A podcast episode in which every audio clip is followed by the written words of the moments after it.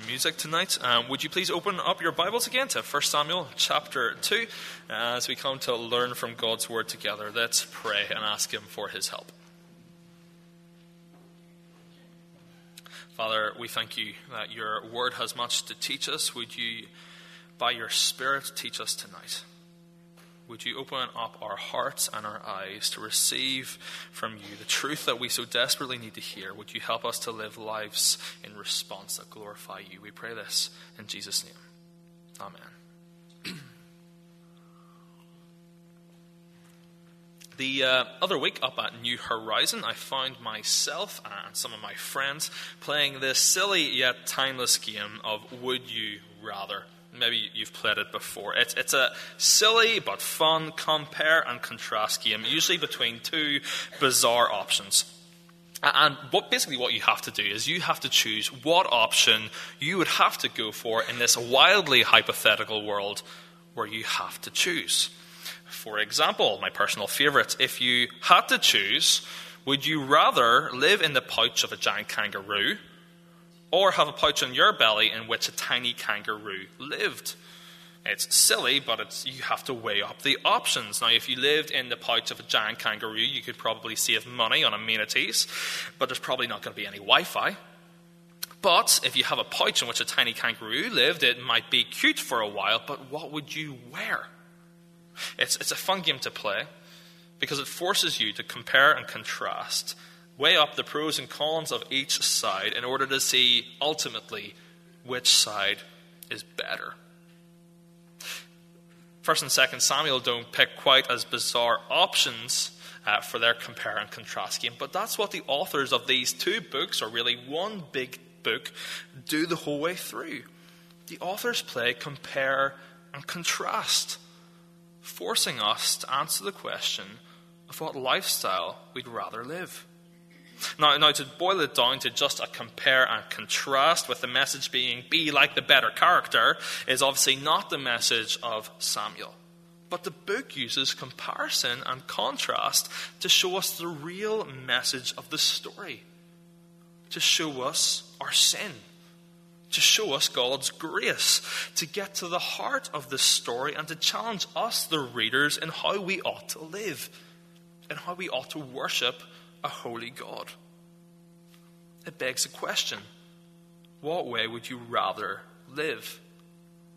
Uh, the most obvious example in the larger story of Samuel as a whole is probably the contrast between two kings. You've got godless King Saul and godly King David. But you've contrasts the whole way through. You have Saul and his son Jonathan. You have Jonathan and David. You have Samuel and Eli. You have Hannah and Peninnah. It goes on. And chapter two is no different.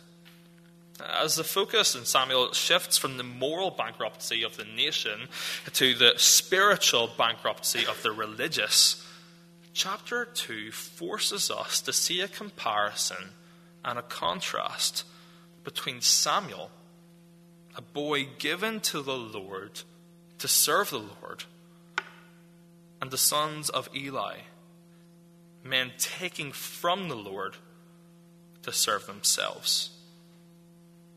And the message of the sons of Eli has much to teach us in how we ought to live. This is where they take center stage in the story. Other than their subsequent death, which is mentioned in chapter four, and one piece of information that we get from them in chapter one, chapter two gives us basically all of our information on these two men.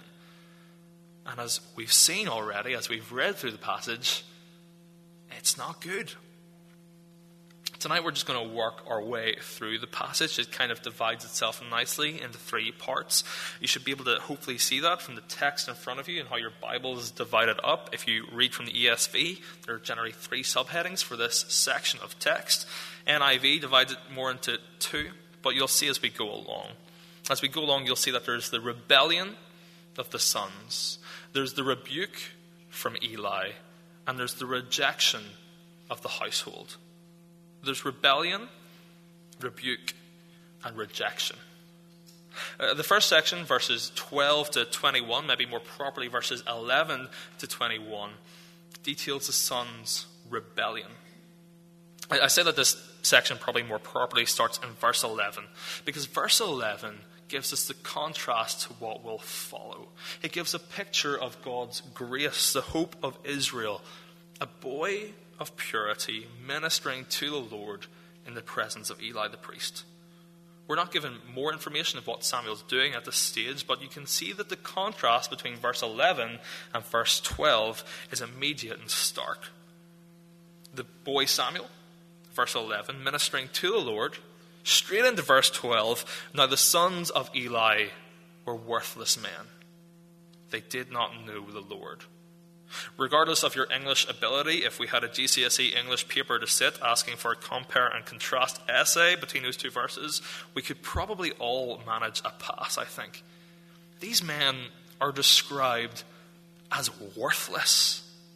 You know, the Bible's full of pretty strong language, but I, I think that's up there in terms of describing people, isn't it?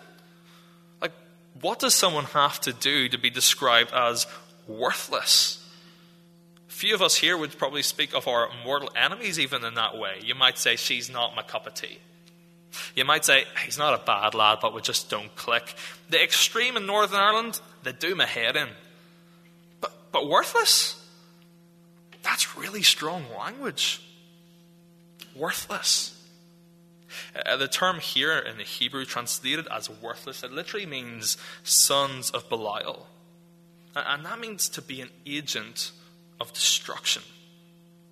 In Scripture, it's applied to those who incite to violence, who are sexually immoral, who abuse their power and lie before God. The term's actually already been used once in First Samuel, back in chapter one, where Hannah uh, begs Eli, who thinks her to be a drunk woman when she's actually praying, chapter one, verse sixteen, Hannah asks Eli to not regard her as worthless.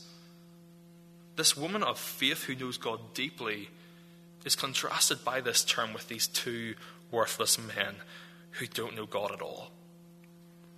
Why does God's word describe these two men as worthless? Well, two things. Their rebellion and the arena in which their rebellion takes place.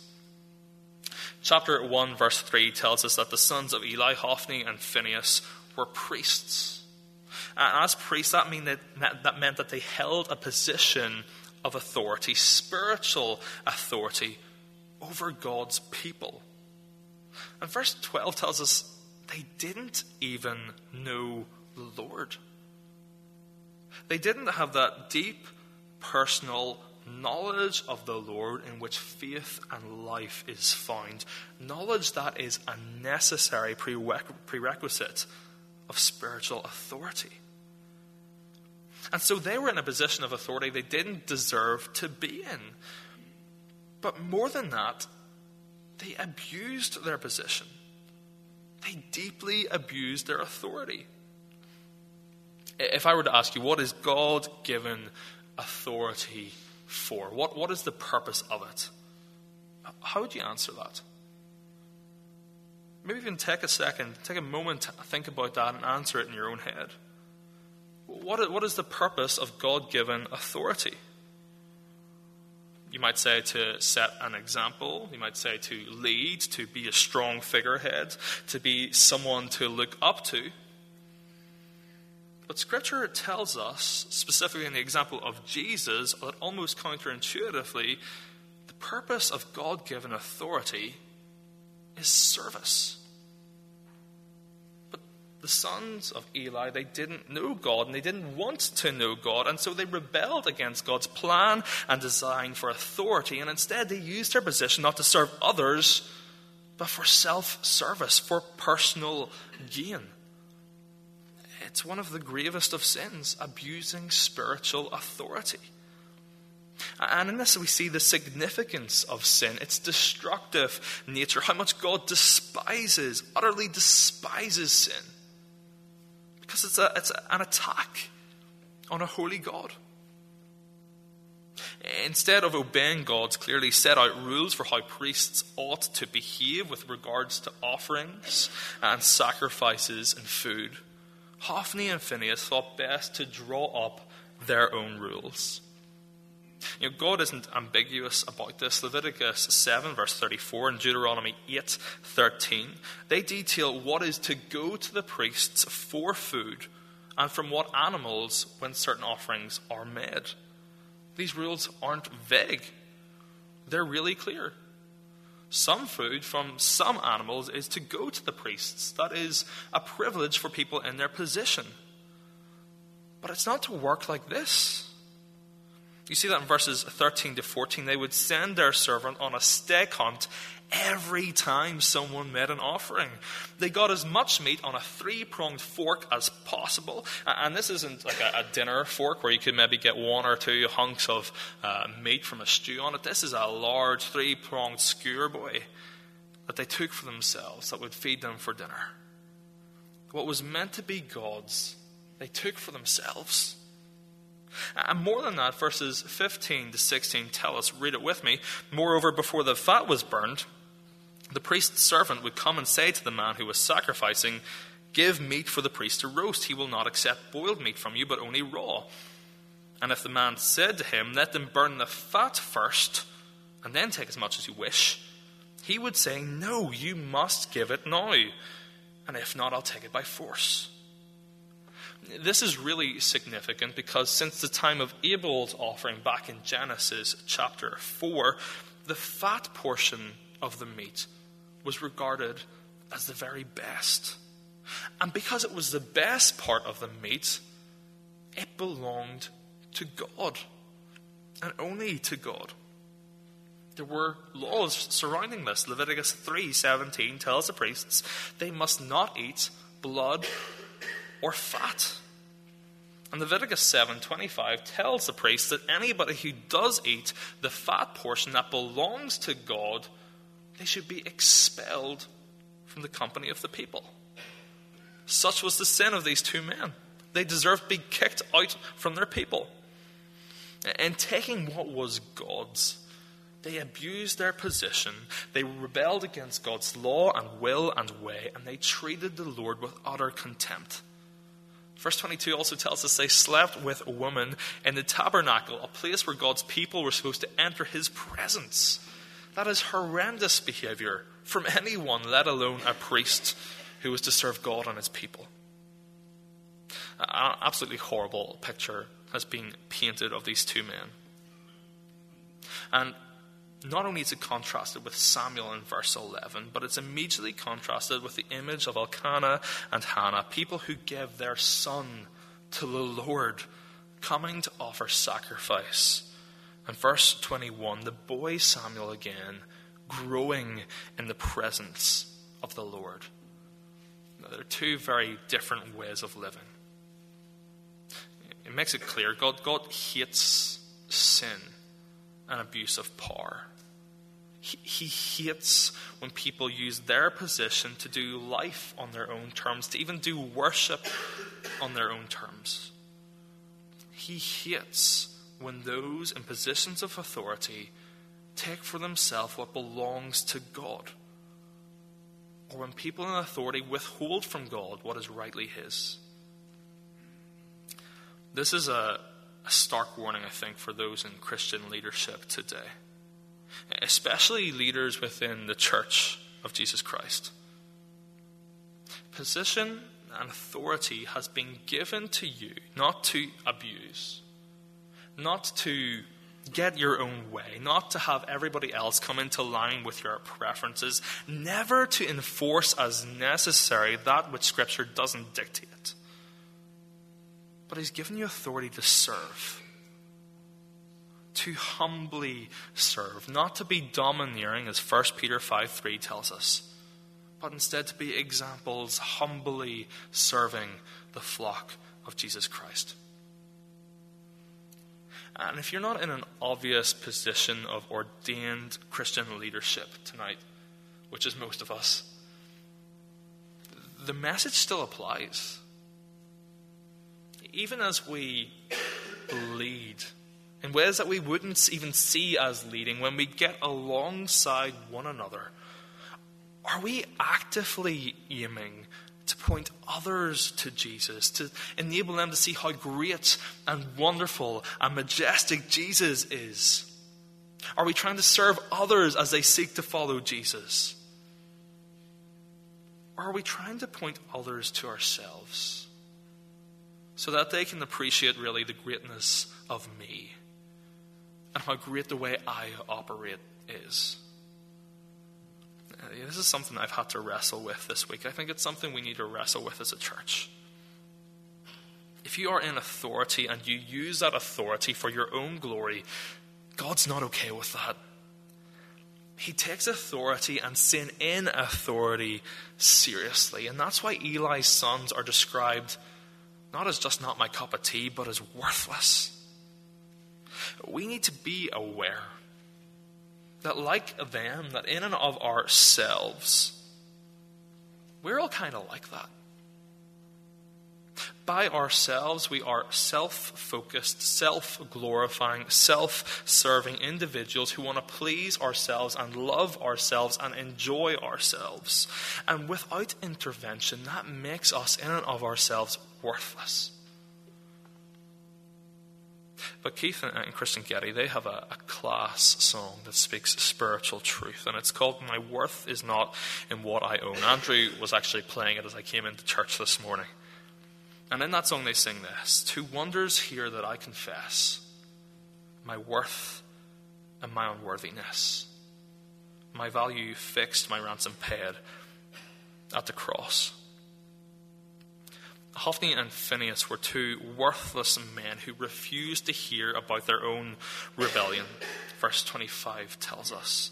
And so they died worthless men, marked only by their rebellion. Verse twenty-six actually tells us it was God's will for them to put them to death,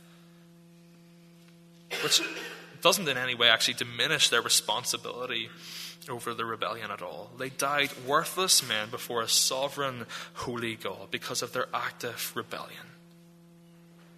But if you are in Christ Jesus today, your rebellion doesn't have the final say. If you have called out to Jesus Christ in faith, that's available to you today, tonight, if you haven't already, you are no longer worthless despite your unworthiness, but you have infinite worth and value because you have been bought by the precious blood of Jesus, a sacrifice that you didn't deserve, a sacrifice that you can't even take hold of by yourself unless it's given to you by the Lord himself. If you are in Christ, you are of great value to the Lord of heaven and earth. And so Philippians one twenty-seven exhorts us to only let our life be, be worthy of the gospel of Christ. And as like Samuel verse twenty-one, we grow in the presence of the Lord. We've seen the son's rebellion. And verses twenty-two to twenty-six brings us to Eli's rebuke. Uh, verse twenty-one ends with the young man Samuel growing in the presence of the Lord, contrasting immediately with verse twenty-two, which says, now Eli was very old, an up-and-coming spiritual leader compared to an outgoing and effective one. And as you as you read this story, you might think that on the face of it, it seems like Eli's doing the right thing here. He goes and he rebukes his sons for their behavior. But when you dig a little bit, really it's it's actually kind of soft. It's weak, and ultimately it's futile. Verse twenty-two tells us that Eli kept hearing about his son's antics. And that indicates that he's been hearing about this for quite a long time. And so their behavior has been going on for quite a long time, unchallenged. And even when the man of God later comes to Eli, in verse twenty-nine, he says that Eli has shown scorn to the Lord and how he has honored his sons above God by allowing them to carry on with their behavior. Eli has turned a blind eye for a long time. His rebuke seems to be well-intentioned, but it falls short, really short of where it should be. He asks his sons, why do you do such things? He brings up their reputation and how the news of their behavior is spreading like wildfire. He even warns them of God's judgment, verse twenty-five. He says, if someone sins against a man, God will mediate for him. But if someone sins against the Lord, who can intercede for him? His point being that if people fall out, as it were, others can help intervene with that. But if someone sins against God, no one can intervene.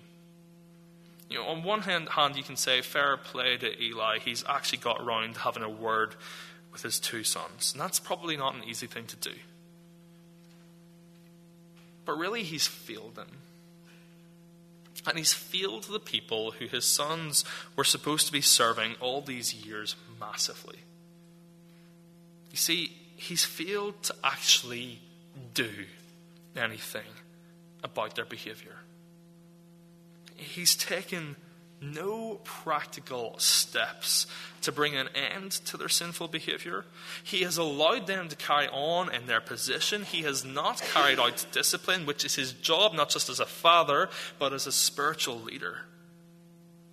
At the very least, he should have removed his sons from their positions of authority in the priesthood, as he could have done. And that would have put an end to the polluting of sacrifices. It would have stopped the authority being abused. It would have been good for the people as a whole. But instead, he's done nothing. And it would seem that he's done nothing all their lives up until this point, up until the point where he finally rebukes them. And because they haven't ever had a rebuke, they don't listen. If you contrast actually Eli's rebuke here with how he rebuked Hannah in chapter one for being drunk when she wasn't but praying, he actually goes really easy on his sons. In chapter one, he gives Hannah practical steps to not be drunk. Here, he merely just says to his sons, "Why do you do this?" This is a reminder for us that words need to be accompanied by action. For us to simply question the behavior of others, either to them or more likely behind their backs, is simply not good enough, and more likely or not, it's sinful. Words without action show that we love being right more than we love righteousness. It's easier to look at the way someone is behaving and condemn it than it is to go hand in hand with them, side by side, and lead them to Christ and Christ-likeness. If we are to, for example, love those in our congregation who are drifting away from church and church involvement, and therefore most likely Jesus, it's not enough for us to note in passing that it's happening. But we've got to shift through the gears and do something about it. I need to hear that myself. We need to meet those sorts of people for coffee, offer to pick them up and bring them to church, introduce them to other people who can encourage them within our fellowship and our faith. We need to practically, practically love and pursue these sorts of people. Now, if you're a parent, or even if you have involvement with kids, whether that's in organizations or in family life, it's not enough to, like Eli, condemn or question behavior without action. It's not actually loving to do that at all. If we live like that, we love ourselves more than we love our kids. We need to be people who take loving action, who set our kids down when they mess up and talk things through, talk about how the gospel has something to say about not just their sin, but our sin, and work out how, through loving discipline, the help of the Holy Spirit, how we can put sin to death and live for God. And the example that we have is that we have a, a Savior who didn't come into the world to condemn the world with words, although he spoke and spoke a lot of good stuff. But Jesus came to save through the actions of his perfect life, his atoning death, his resurrection and ascension. And we need to follow that example in how we deal with sin. We need action to accompany our words.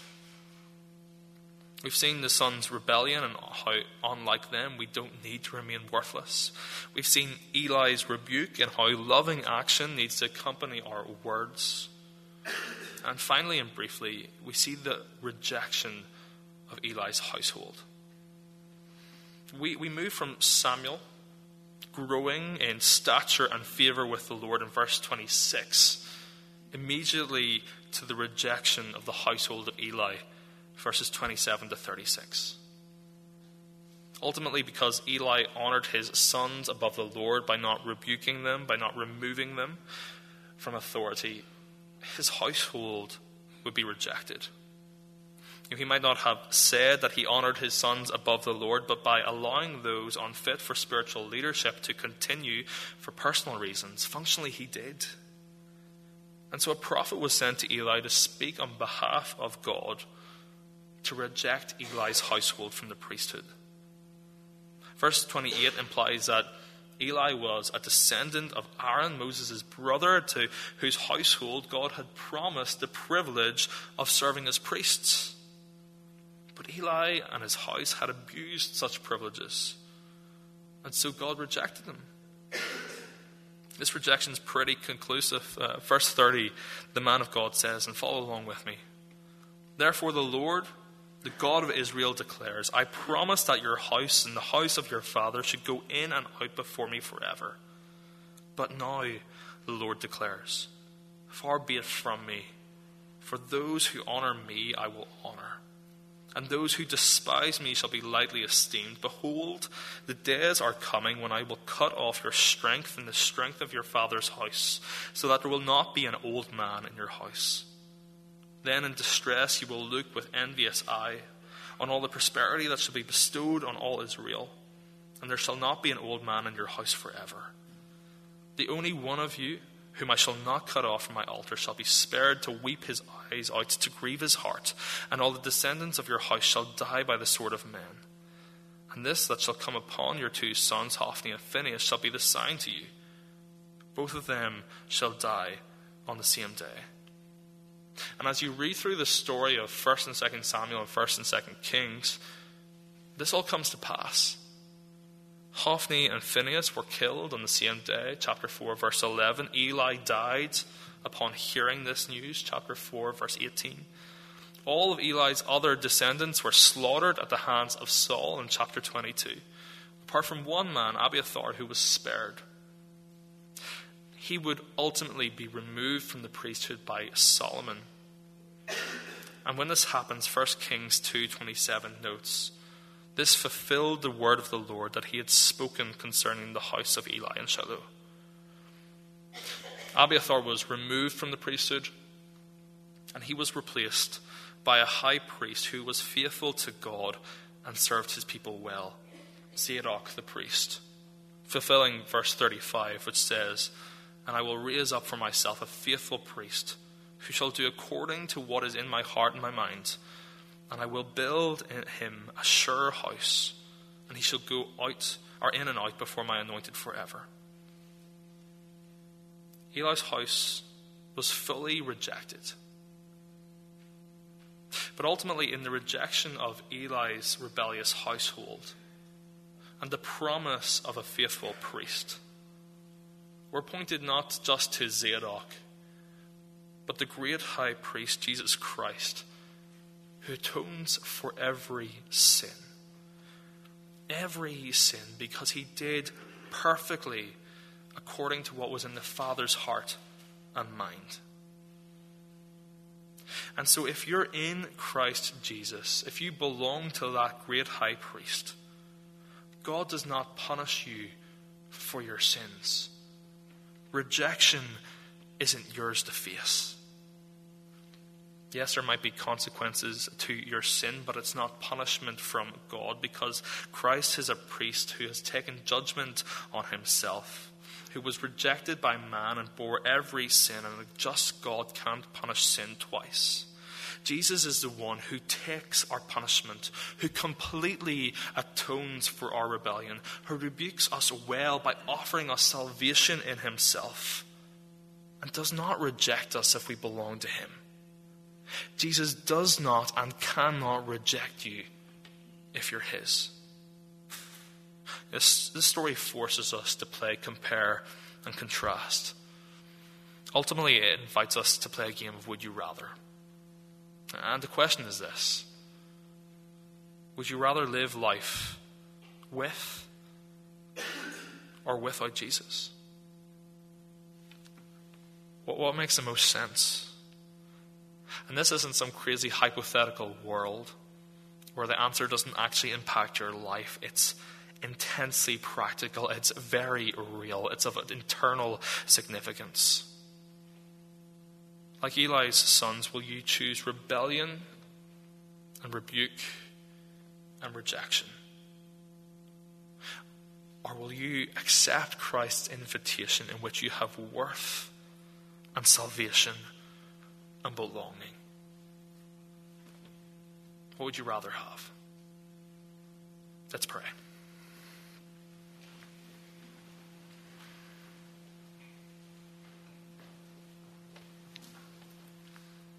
Father, we thank you that because of the cross we can confess our worth and our unworthiness. You have welcomed us in as your own. You have saved us, and you will not reject us. You will keep us till the end. Father, would you help us to see that life worth living is lived in Christ? We pray this in Jesus' name. Amen.